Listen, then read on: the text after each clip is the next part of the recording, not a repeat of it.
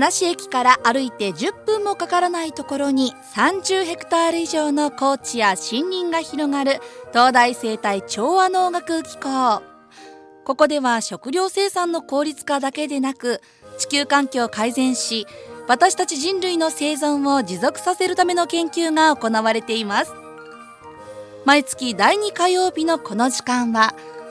先端研究教育の施設でかつ一般開放もされているこの機構について現場の先生方や職員の皆さんが登場してお話をしてくださいます。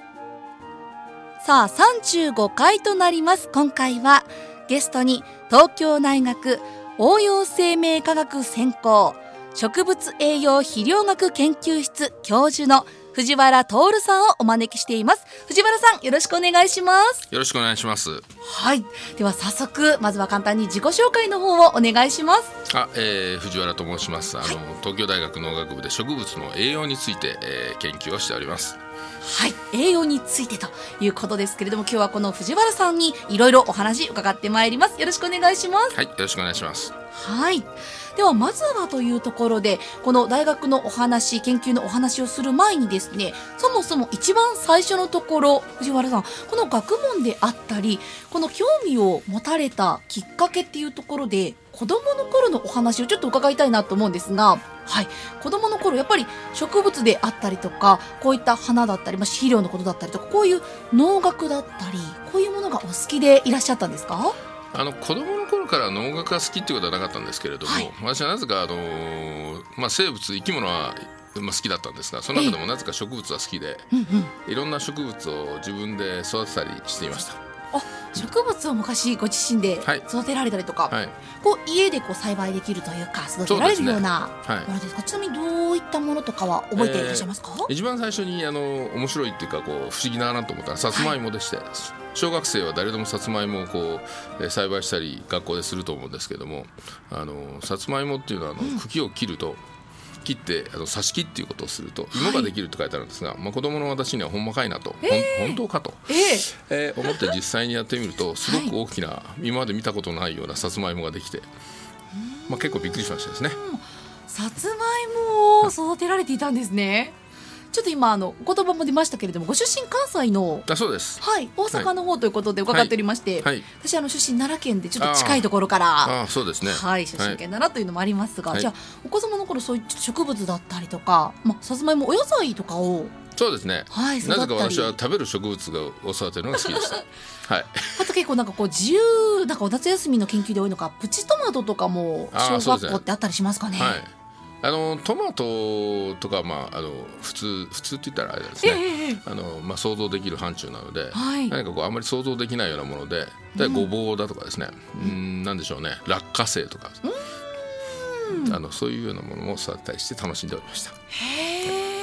白いそしてその子どもの頃、まあ、食べられるような野菜だったり植物って育てていて、まあ、その後学生になり大学生時代の頃っていうのはどうしてこの学問を勉強してみたいなって思われたのかは覚えていらっしゃいますか？あのー、まあ、中学高校ぐらいだではですね、はい、あのー、農業だとかそういう科目はないわけで、ええ。ー、まあ、勉強するのは物理とか科学とか数学だとかあるいは生物だったりするわけなんですが、まあ、私一般的に理科系の科目は好きだったんですけれども、まあ、大学に入って、まあ、実際に何をやろうかと思った時にやっぱり好きなことかなと。うんまあ、それは植物の科学でしょうと。で、まあ、私食べることも好きなので、えー、どうせやるなら食べることに貢献する植物の科学がいいだろうという感じでしょうか。はい、実際その大学に入ったりこの勉強をされていて面白いなだったりとか楽しいなって思われるところってどういうところがありますか？あの植物っていうのは見た目ではあのあんまり動かないしこうなんて言うんでしょうかね。だんだん、まあ、成長したりとか、はい、あの秋になると葉を落としたりとか花を咲かしたりとか、まあ、しますけれども実はもっとあのいろいろとこうなんていうんですかね能動的にアクティブに、うん、あの反応したりしているっていうことが分かったりとかですね。あるいはまあ研究っていう意味での楽しさはまあ、あの最近私はもう残念ながら自分では実験しないんですけれども自分で実験をしているとですね、はい、あの世の中でまだ誰も見たことがないようなことを自分が見るっていう、まあ、そういう場面はやっぱり何とも言えない楽しさというか喜びがありますですね。はい、やはり研究しているからこそその最初の発見だったり新しいことをご自身で見ることができるというところですね。はい、さあそしてですねこの研究の中でなかなかこう一般の方からすると分かりやすい部分と難しい部分ってあるとは思うんですがご自身で研究をされていて難しいなとかこの研究大変だなって思われることってありますか？あ大変だっていうのはですね研究というのはあの比較的、はい、うん繰り返し同じことをするだとかですねあのまあ、生き物を扱っていますと生き物の都合でそれに合わせて自分がまあ実験を計画を立てるとか、まあ、自分の、え都合とはあまり関係ないところがあったりとか、まあ、そういう意味では大変といえば大変なんですが、まあ、そういう意味ではですからですね体力っていうのは結構重要だと思いますね。好きなことと体力多少大変でも面白いなと思ってれば頑張れるでしょうし、まあ、そういうところは大事かなと。はい、体力、はい。確かにこう一つの反応を見るたびに何回かこう実験をしたりとか同じことを繰り返したいってもちろんありますから、はい、体力も大事ということですね。はい、なるほど。さそしてですねちょっとさっき大学のお話もさせていただいたんですがその後大学院の方に進まれた時に実は日本ではなく海外の方に留学をされていたということでちょっとこのお話と研究どういうことをされたのか教えてください。あのー、まあ私日本のですね大学院まあ東京大学の大学院に、えー、でですねあその時お世話になっていた先生にですね紹介していただいて、はい、あのアメリカのですねセントルイスっていう場所にあるあのワシントン大学というところに留学するチャンスがございました、はい、えー、でこの時はですね、えーまあ、種にできるタンパク質えーまあ、例えば大豆のタンパク質ってあれは大豆は種ですが、皆さんが食べる豆腐だとか納豆だとかあのタンパク質は大体種だけでできるタンパク質なんですがこのタンパク質はどうして種だけでできるのかっていうようなことを、えー、研究していました。どうして種だけでできるのか、はい、はい、これつまりあのちょっとさっきも、実は私伺ってしまったんですが、タン質は要するに反対に言ってしまうと種にしかできないとそうですねいうことなんですよね。はい、はい、これがなぜかとそうですね。はい。あのはい、ええいろんなタンパク質はあのそのタンパク質が必要な時にだけ作られるように大体の生物はできているんですね。でその仕組みがあのは長い間あのあの興味のあったところで、まあ、いろんな研究がなされてきているんですが、あのまあ、植物の種当時は種ですね、まあ、食べるタンパク質のかなりの部分は植物のタンパク質のですね。かなりの部分は種のタンパク質なのでそれがどうやって種でできるのかっていうのはあの世界の研究者がいろいろ研究をしていたです。それはこう結果としては解き明かされたんですか？その一端は分かりました。一端は分かった、はい、はあなかなか全てはまだ謎には包まれている中で、ね、はい、あのもしいろいろと全てのことが分かると、まあ、例えば夢のような感じのことを言えばですね、はい、えー、種まで作らずに、えー、葉に大豆のタンパク質を作らせるとかですねいうようなことができるようになるかもしれませんし、まあ、一旦はできるんですがもうすでに、まあ、なかなか実現はまだできてない感じでしょうかね、まあ、いろんなこともある。なるほど、はい、つまりその大豆であったり、はい、種のタンパク質をまあ、植物に、うん、えと私たちの食べるものに利用するためには種を取らないといけないですからその種ができなければ収穫量に影響があったりとかってありますが、これを葉っぱとかにもしできるようになってしまえばもう葉っぱがついたらそれで収穫してそうですね。加工することができるように、はい。なってくるかもしれないと、はい、はい、ポパイのほうれん草は鉄が入ってるから力をつけることになってるので本当にタンパク質を含んでるもっとですね高い濃度でいろんなものできる可能性はあるわけですね。そう聞くと確かにこう夢のあるというか今後どうなっていくかすごく楽しみな研究ですね。さあでは改めてというところでちょっとここからは現在所属されている研究室のお話、はい、研究のお話も伺っていきたいと思うんですが今所属されているこの研究室はどういったところになりますか？あの植物栄養肥料学研究室という名前でして、はい、あのこの研究室はあの東京大学の農学部が始まってからずっとある、まあ、歴史のある研究室ですね。はい、はい古い古い歴史のある研究室ということで、はいはい、どういったことを研究されていらっしゃるんでしょうか皆様。あのー、まあ、植物が育つためにはですね土から栄養というものを吸収しないといけないわけです。でこの栄養っていうのは、まあ、あの肥料としてよく与えたりしていると思うんですけれども、えーまあ、いろんな農地でですねどの程度肥料を与えればより効率よく生産ができるかっていうのが、まあ、重要な課題で、えーまあ、私たちの研究室の大先輩はですねこういった研究をずっとやってきたんですね。でまあ、ところがその後ですね、えーと、ここそうですね40年ぐらいでしょうか、うん、あは、まあ、あの次第にその研究の中身がですね植物がどうやって栄養を吸うかどのような速度で吸うかとかですねその仕組みは何かとかそういったようなことを研究する方向に移ってきているということだと思いますね。なるほど。確かにそのどうやって植物が栄養を自分たちで取り入れるかってもちろんその日その時全く同じ分量ではやっぱりなかったりするわけですね。環境によったり天気によったりとか、ね、植物の状態によっても違ったりすると、はい。はい、そういういろいろなところも研究されていらっしゃるわけですね。ね。はい、はい。その中で特に今のお話の延長になるかと思いますが藤原さんが今特に力を入れている研究っていうのはどういうことになるんでしょうか？あのー、まああの人類、まあ、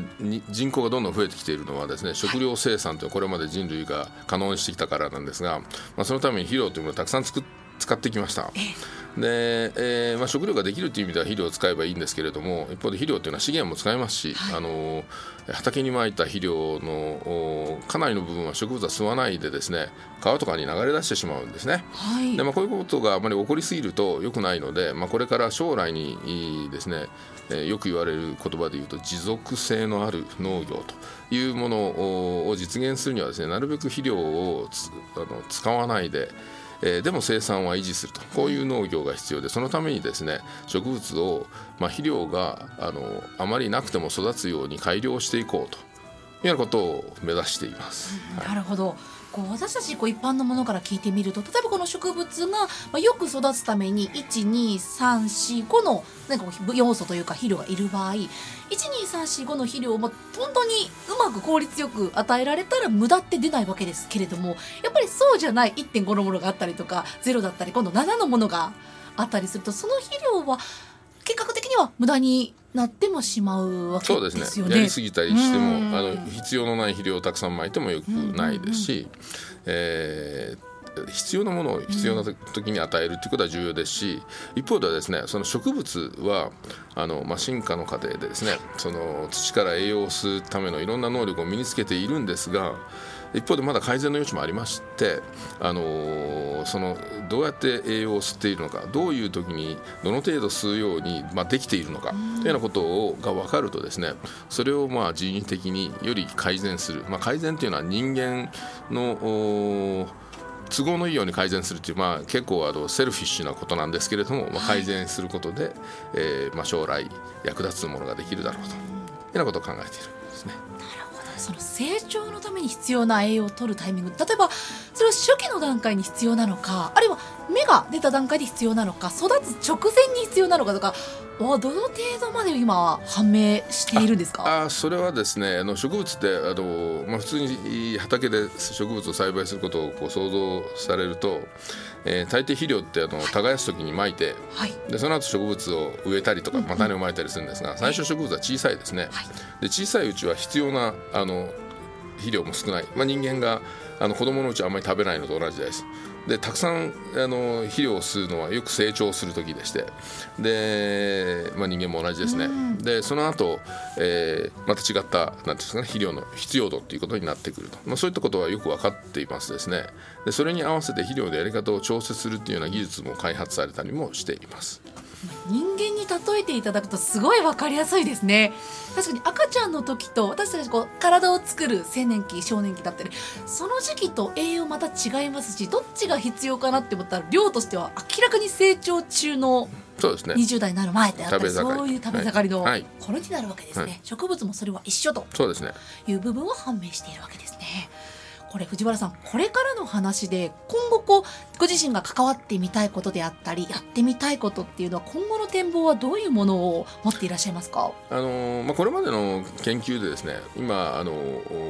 申し上げたような植物がどうやって栄養を吸うかっていうことが分かってきたりしていまして、はい、でその仕組みをですね、まあ、人為的に調節するっていうようなことをすると、えー、ある種の栄養が少なくともよく育つ植物を作ることはもうすでにできているんですね。はい、で、えー、実際にこれをですね農業に応用していくというためにはですねあのいろんな作物が持っている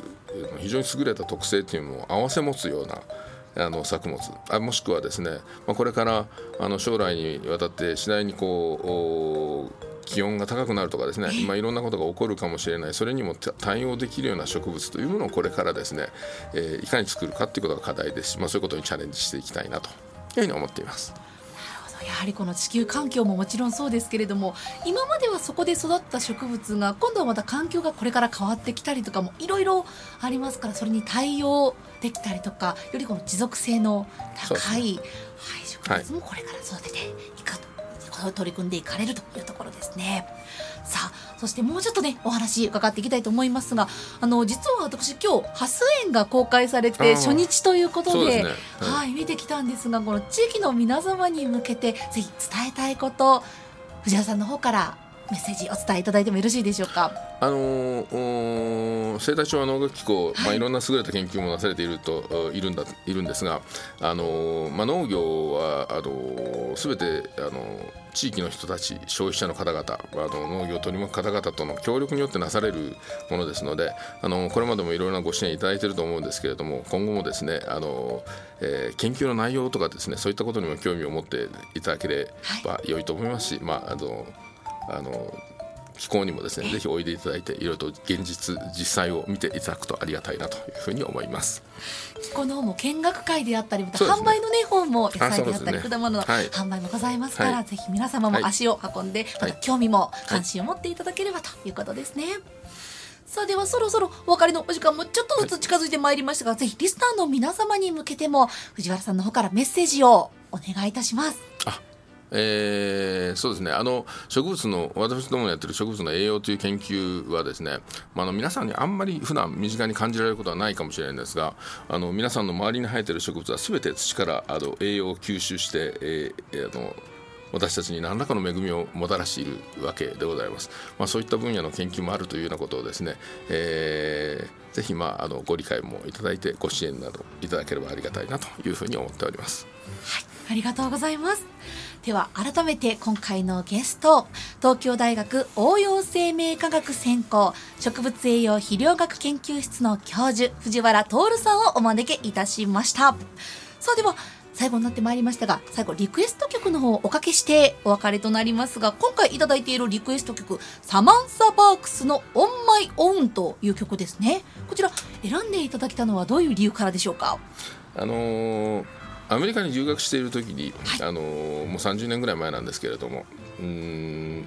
えー、両親がアメリカに来ましてですね、はい、ブロードウェイのミュージカルでこの「レイ・ミゼラブル」っていうのを聴きまして、まあ、その中で出てくる曲なんですが、はい、まあ、その後そのこのテープ買ってですね、えー、実験室で、えー、これをこういろいろ実験しながらよく聴いていたりしたですね、あのいろいろうまくいかないような実験もあっても、まあ、結構こう力のあるというか、まあ、そういう曲で結構好きな曲です。かしこまりました。ではこのリクエスト曲最後におかけしたいと思います。さあ改めて今回のゲストのご紹介。今回は藤原徹さんをお招きしてお話を伺いました。藤原さんありがとうございました。ありがとうございました。